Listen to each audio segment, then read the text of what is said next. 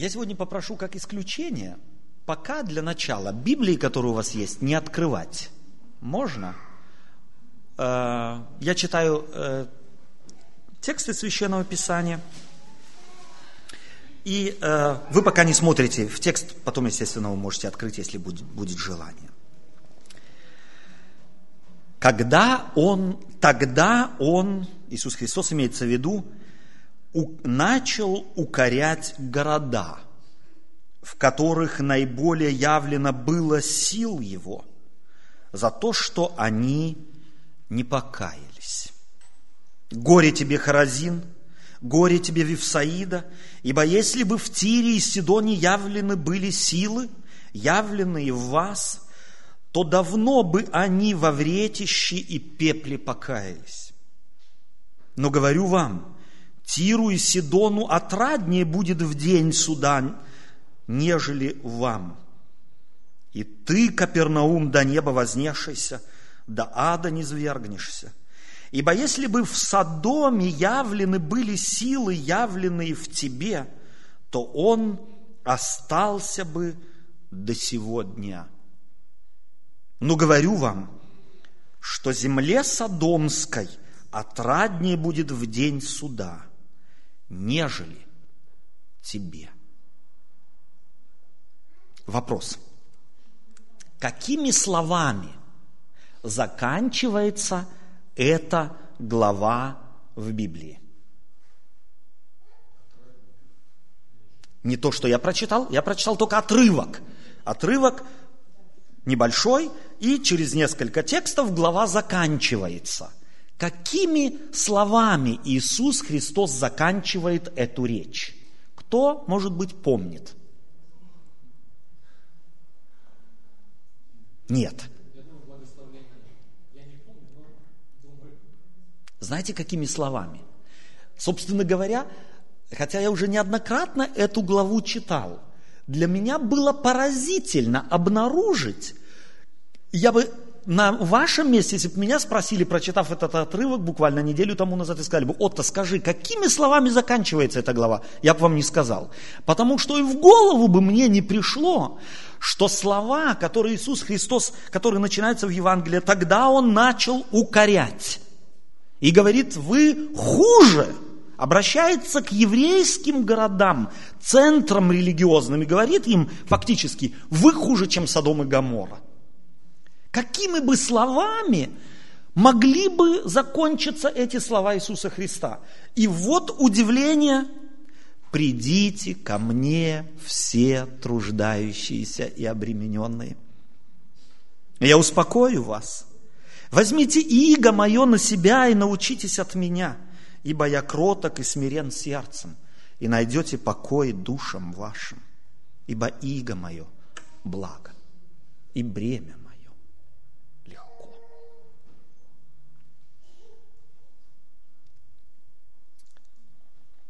Тогда начал он говорить и укорять города, в которых я, наиболее явлено было сил его за то, что они не покаялись. Евангелие от Матфея, 11 глава, с 20 стиха. Мы тоже очень часто делаем то, что делал Иисус Христос – мы, если можно так сказать, оцениваем жизнь других.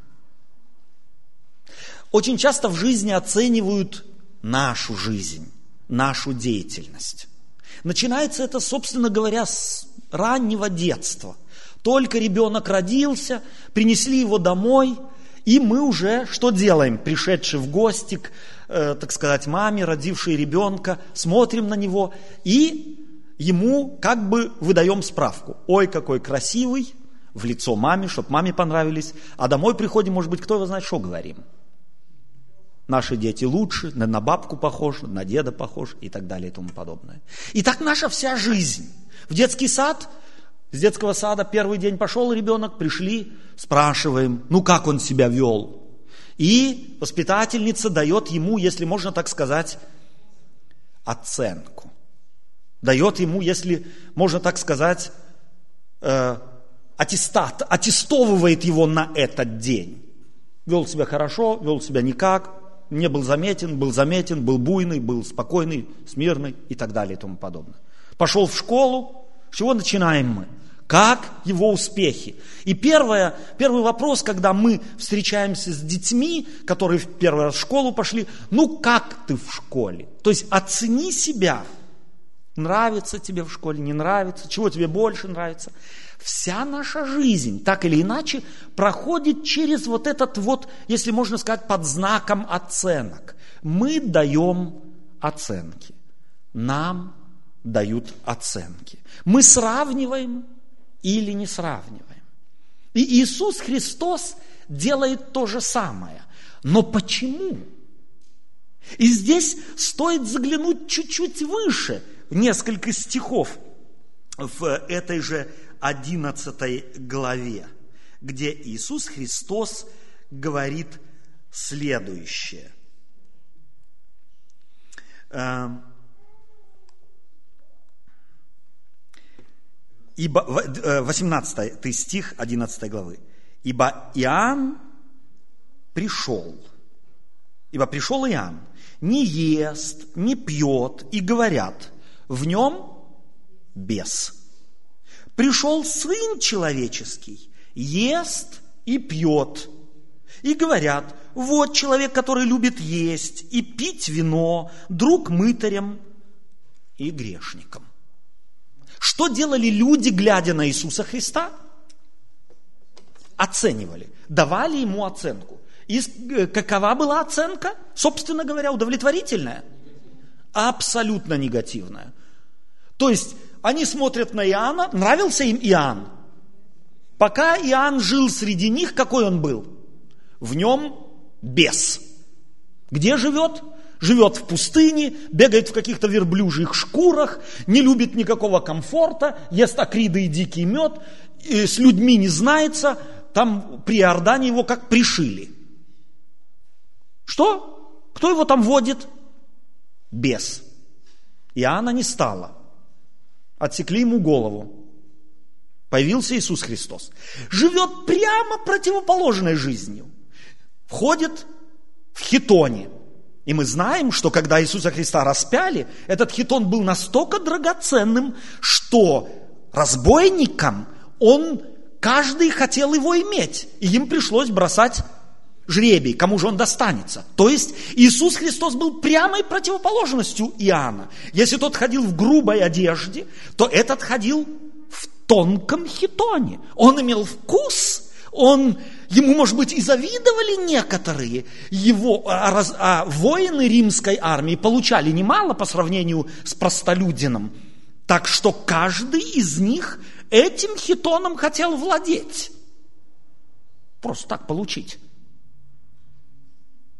Смотрят на него и говорят, вот человек, который любит есть. Тот не любит есть.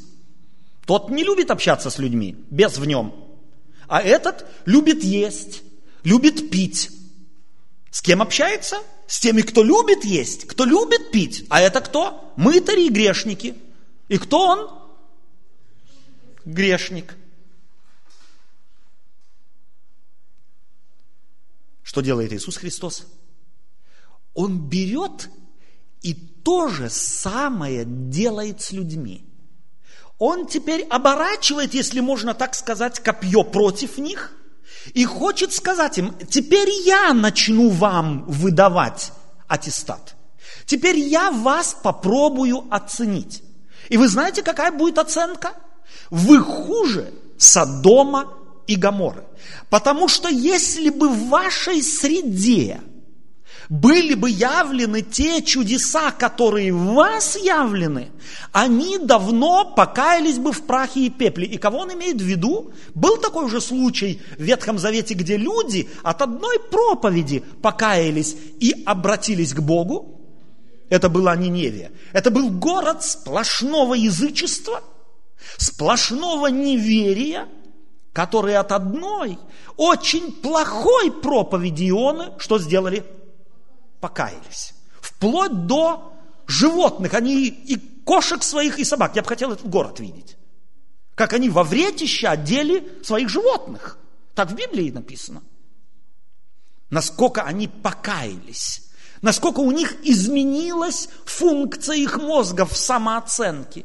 Иисус Христос говорит, дорогие Капернаум и Вифсаида, сколько вас было явлено.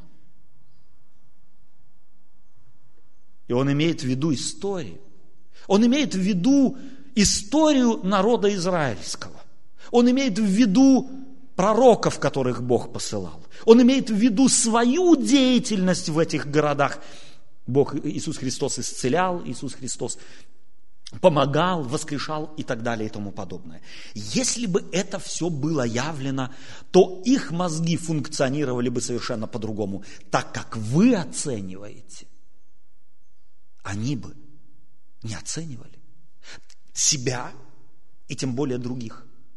В чем была проблема Капернаума и Вифсаиды? В чем, собственно говоря, проблема вознесшихся до небес? Так употребляет здесь Иисус Христос, Он говорит, и ты, Капернаум, до неба вознесшийся. В чьих глазах? В собственных. Они вознесли себя до неба. Они считали, что если кто-нибудь когда-нибудь угодил Богу, то они угодили Богу первыми. Они на первом месте, они лучше всех. Смотрели на себя и сравнивали с другими и говорили, чудо, какие мы прекрасные. Чудо, какие мы дивные. Не курим, не пьем, наркотики не берем, свинину не едим, десятину даем, ну, ангелы, только крыльев нету. Все есть. А может быть, даже у кого-то в шкафу висят. Слушаю тебя, Славик.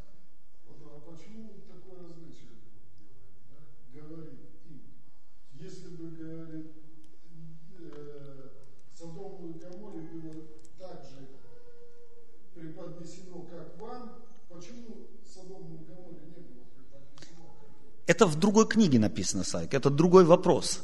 Фактически Иисус Христос здесь полемически говорит с людьми. Благодати всем явлено по полной мере. Иисус Христос имеет в виду себя. Я Бог среди вас – Иоанн обо мне говорил. Чудеса, которые явлены, были связаны с моим появлением. Они превыше, чем можно было бы их отвергнуть, чем можно было бы их не заметить. И если бы это у них, если бы я у них родился, если бы у них случился, у них бы Вифлеем был, у них бы Иоанн родился, у них бы Иордан был, у них бы было то, что у вас –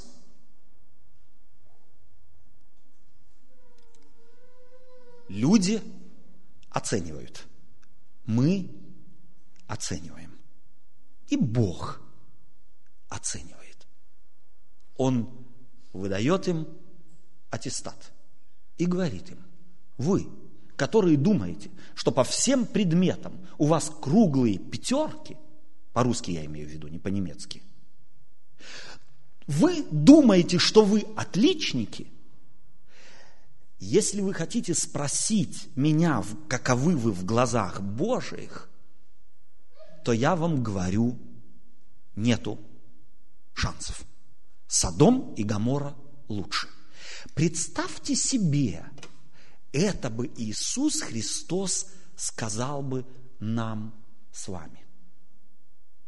Представьте себе, что бы мы делали, какой бы аргумент мы привели бы. Я могу себе представить этих людей там, которые говорят, ты что вообще-то делаешь? Ты же крайне несправедлив. Ну разве то, что мы делаем нехорошо?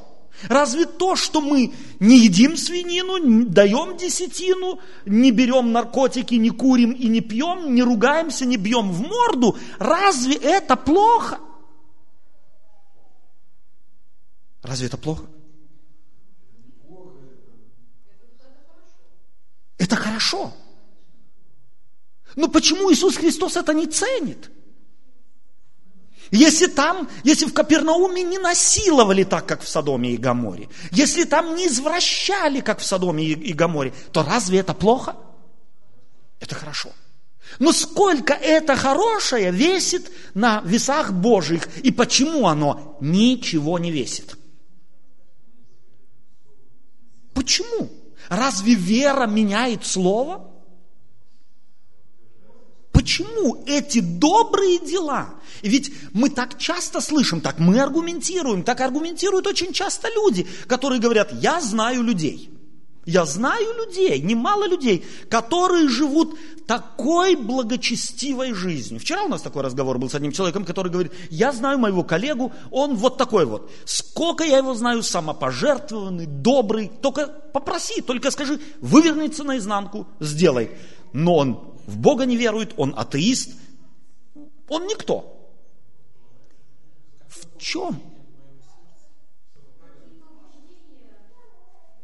Какие побуждения?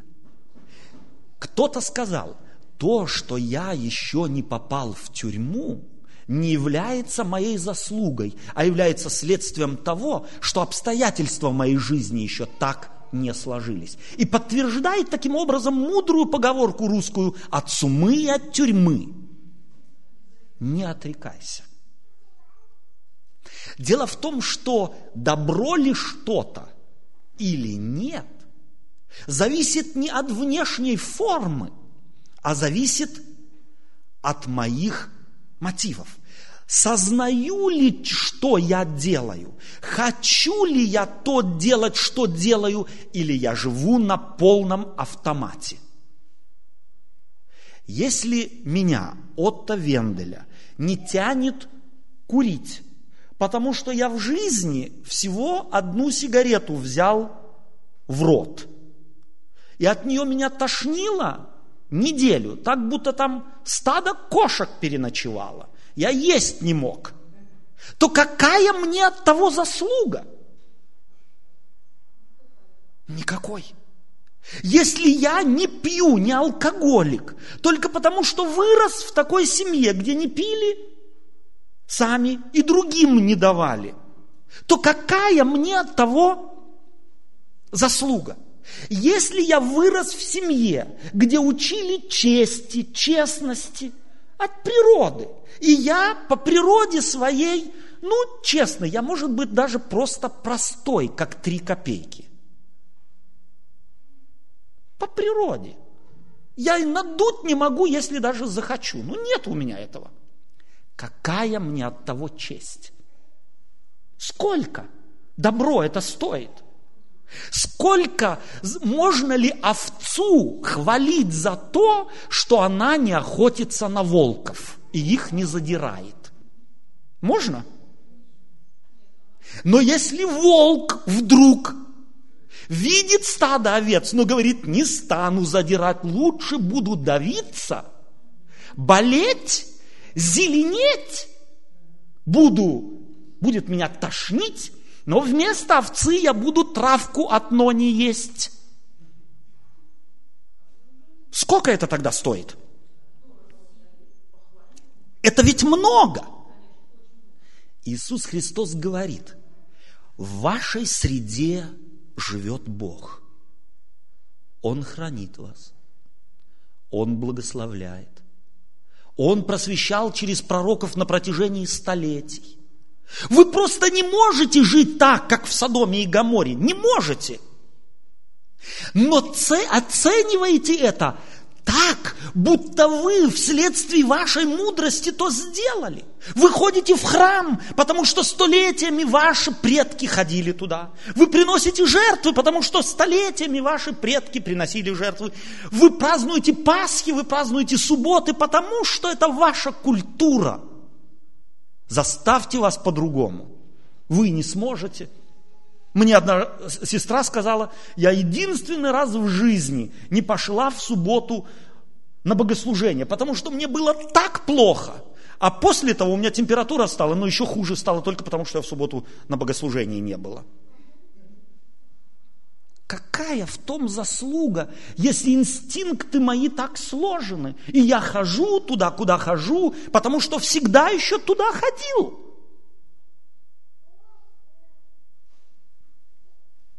Капернаум, до неба вознесшийся, который смотрит на себя и оценивает себя так, будто делает то, что делает, прилагая невероятные усилия.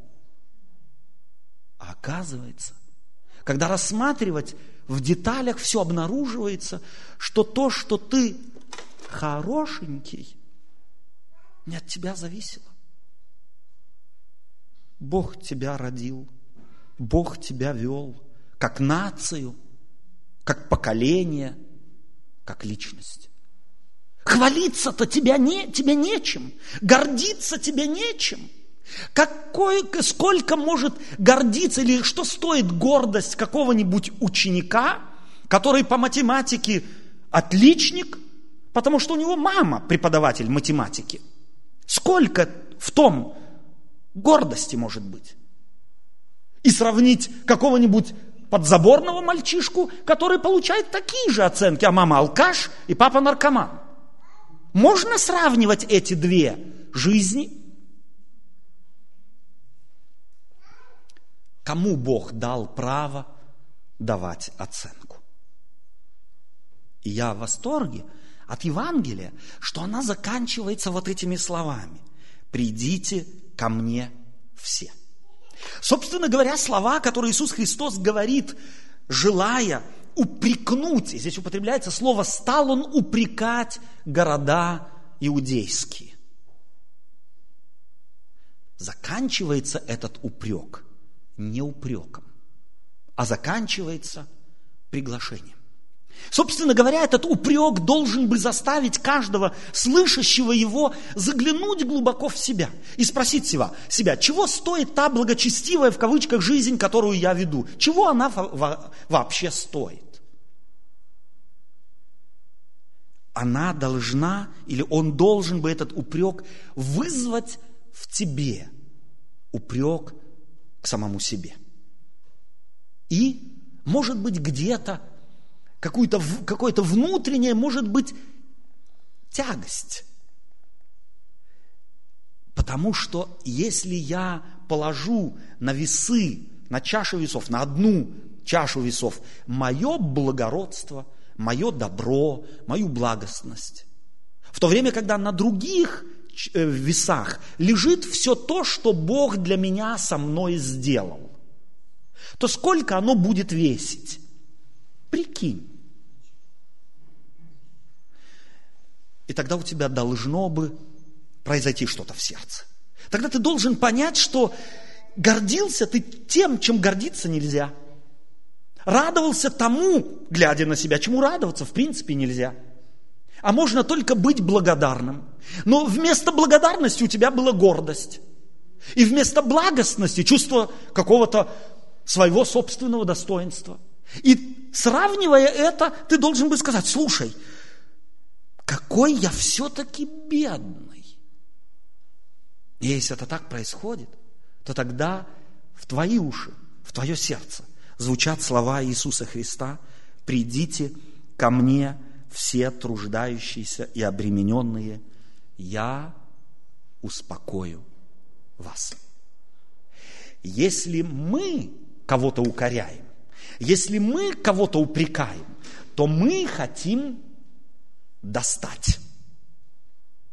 Если же Иисус Христос кого-то укоряет, если Иисус Христос кого-то упрекает, то Он хочет помочь, то Он хочет облегчить, Он хочет исправить, Он хочет направить. И Он говорит, придите ко мне все труждающиеся, обремененные, и я успокою вас. И Он говорит – возьмите иго мое на себя и научитесь от меня. То есть жить так, в том направлении, в каком Иисус Христос этим упреком хочет людей направить непросто. Нашей природе это неестественно. Здесь необходимо прилагать усилия, это трудно. Это сравнимо с бременем, это сравнимо с мешком, это сравнимо с хомутом, который одевают, одели бы на тебя. Это бремя. Жить так, как я, это неестественно для человека. Все, чем Капернаум хвалился, все, чем Вифсаида хвалилась, было естественным следствием их культуры, было естественным следствием привитым им их религией. И потому ничего не стоило. Это не было следствием прикосновения к их сердцу, к их разуму спасительной силы Божией. Это не было покаяние, это не было изменение функций мозга, это было дань традиции. Но Бог не хочет сделать из нас традиционалистов. Он не хочет сделать из людей, живущих инстинктами религиозными или какими угодно.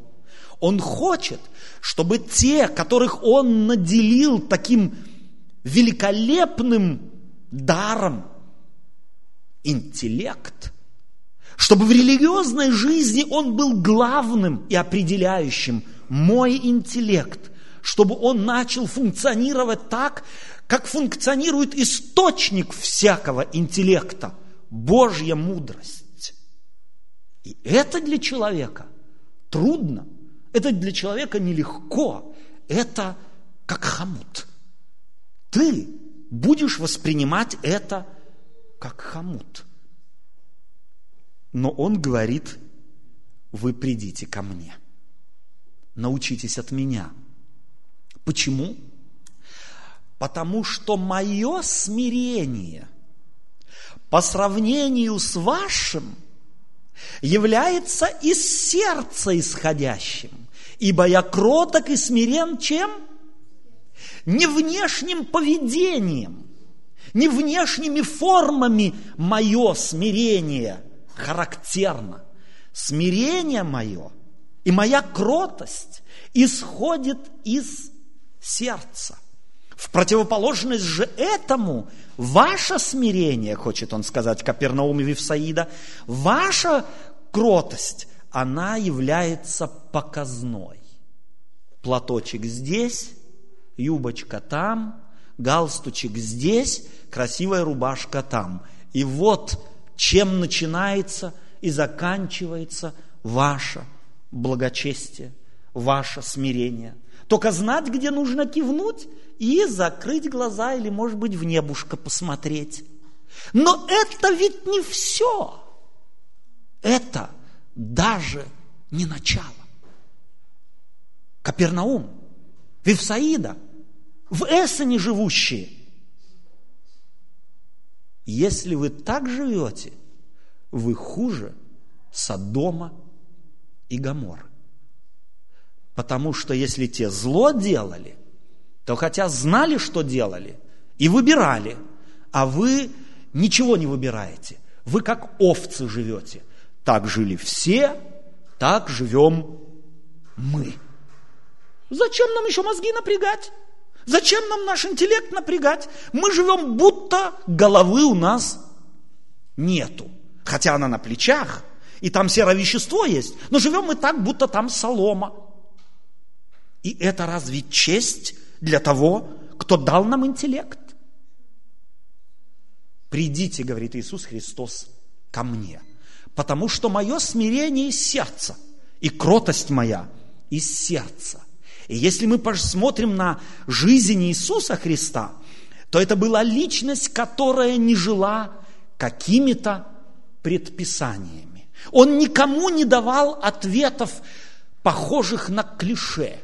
Я этому сказал так, и поэтому этому должен сказать так. Я там вел себя так, а потому и здесь должен вести себя так. Так научила меня мама, папа, еще кто-нибудь. Нет, он в каждом отдельном случае давал себе отчет, почему он говорит, делает, поступает, не говорит, не делает или не поступает так как не говорит, не делает или не поступает, или говорит, делает и поступает. Он знал, почему.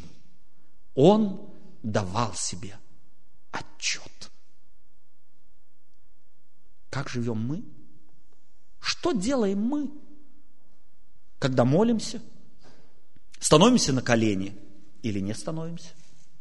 Стоим, поем или не поем? Читаем или не читаем? Отвечаем на вопросы или не отвечаем? Подаем кому-то руку или не подаем? Улыбаемся кому-то или не улыбаемся? Одеваемся, как одеваемся, или не одеваемся, как одеваемся? Почему мы так делаем? Мы себе отчет даем? Хочу вам сказать, и простите меня, кого я, может быть, здесь обижу, в кавычках. Большинство из нас ведь этого не делает. Мы не задумываемся в большинстве случаев. И за ответами на наши религиозные вопросы, мучающие нас, идем к авторитетам и говорим, скажи мне как. Чтобы спихнуть ответственность на ответственного и сказать, ну же пастор сказал, а потому, если меня Бог накажет, я могу сказать, я не виноват, я у пастора спрашивал, он мне так сказал, от него ответ спрашивай. Мы чьими мозгами живем? придите ко мне. Ибо я кроток и смирен сердцем. Учитесь у меня, ибо иго мое благо, и бремя мое легко. На самом деле напрягать, научиться напрягать мозги, если я их всю жизнь не напрягал, или во всяком случае часть моей религиозной жизни в религиозной жизни не напрягал, трудно. Но если ты начнешь это делать, то ты увидишь, что это благостно, добро и спасительно. Оно будет приносить тебе действительное счастье. Сравнить это можно с гурманом. Представьте себе двух людей. Один ест все подряд, не разбираясь и не спрашивая. Он ест один раз в день. Утром начинает, и когда глаза закрываются, заканчивает. Чего бы ему не дали, когда бы ему не дали, лишь бы на халяву. А другой ест и хочет вкус почувствовать. Ест и знает, почему ест. Ест и знает, зачем ест. И ест и знает, чего хочет есть. И выбирает на рынке предложение пищи то, что ему вкусно, то, что ему хочется, то, что уместно, то, что дает здоровье. Как вы думаете, кто из этих двух будет счастливым? Я думаю, это вопрос для детского сада, первой группы. Но почему же в духовной жизни нам так трудно делать то же самое? Мы ведь не хотим быть, прошу прощения, Славик, мы ведь не хотим быть похожи в жизни на Хавронию, которая хватает все подряд. Только дай, она все сожрет. И ей не важно. Вкус, форма, цвет, холодная, горячая, теплая, жидкая, газообразная, твердая. Ей до лампочки, лишь бы там что-то падало в желудок. Это ведь недостойно человека. Но именно как Хавронья мы живем очень часто в духовной жизни. Мы не задумываемся, что и как определяет нашу духовную жизнь.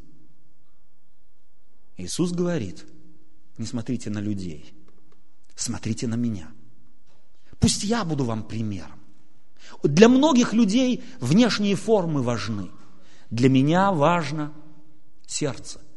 Я единственный, кто кроток и смирен не формой, не привычкой, не инстинктами, я кроток и смирен сердцем. И вы у меня, учась, можете найти покой вашему сердцу. И здесь для меня ответ на вопрос, который, может быть, задают себе многие христиане. Стал христианином, а жизнь стала еще хуже. Может быть, как раз здесь собака зарыта. Может быть, как раз здесь причина нашего несчастья в том, что, собственно, должно бы нести счастье, христианская жизнь, только потому, что мы ориентируемся на внешность. Изменили одежду, изменили формы, раньше ходили в кино, теперь на богослужение. Раньше пили пиво, а теперь только Кока-Колу. Раньше курили, а теперь не курим, но зато семечки грызем, чтоб не курить. И так далее и тому подобное. Мы только изменили формы. Содержание, вкусы остались прежними. Может ли такое принести счастье? Как курильщику не принесет счастья то, что если он бросил курить, но внутренне хочет, и постоянно у него пухнут уши, и он только будет семечки щелкать вместо сигарет, он счастливым не будет. Пока не произойдет изменение здесь, он не поймет, это мне вредно. И я хочу изменить, потому что здесь, понял, не для мамы с папой, не для жены, не для, а для себя – если ты меняешь жизнь, хочешь, чтобы она изменена была в подобие Иисусовой жизни, не для Бога, чтобы Он тебя в ад не послал, а для себя, чтобы жить достойной интеллектуального существа жизни. Только тогда на самом деле христианство принесет тебе счастье. Иисус тому пример – он, хотя на Голгофе умирал и испытывал крайние степень боли и страдания, он был счастлив. Знаете, почему мы можем это узнать? Потому что последней его молитвой была молитва. Прости им. Он способен еще был мыслить. Он способен еще был реагировать. Большинство из нас не способны реагировать, когда тебя оскорбили. Ты реагируешь, когда тебя оскорбили? Ты реагируешь потом, когда ты взаимно оскорбил, и тебя в суд позвали, тогда ты говоришь, дурак, не надо было так делать. А Христос способен был реагировать на обстоятельства. Он обращен был не к себе, он не о себе молился. Он молился о тех, кто нуждался в спасении. И если ты хочешь быть счастливым, даже на первый взгляд, в крайней степени переживания, тебе необходим один пример. Иисус Христос. Он говорит, придите ко мне, все труждающиеся и обремененные, и я успокою вас. Примите иго мое на себя и научитесь от меня, ибо я кроток и смирен сердцем. И найдете покой душам вашим. Аминь.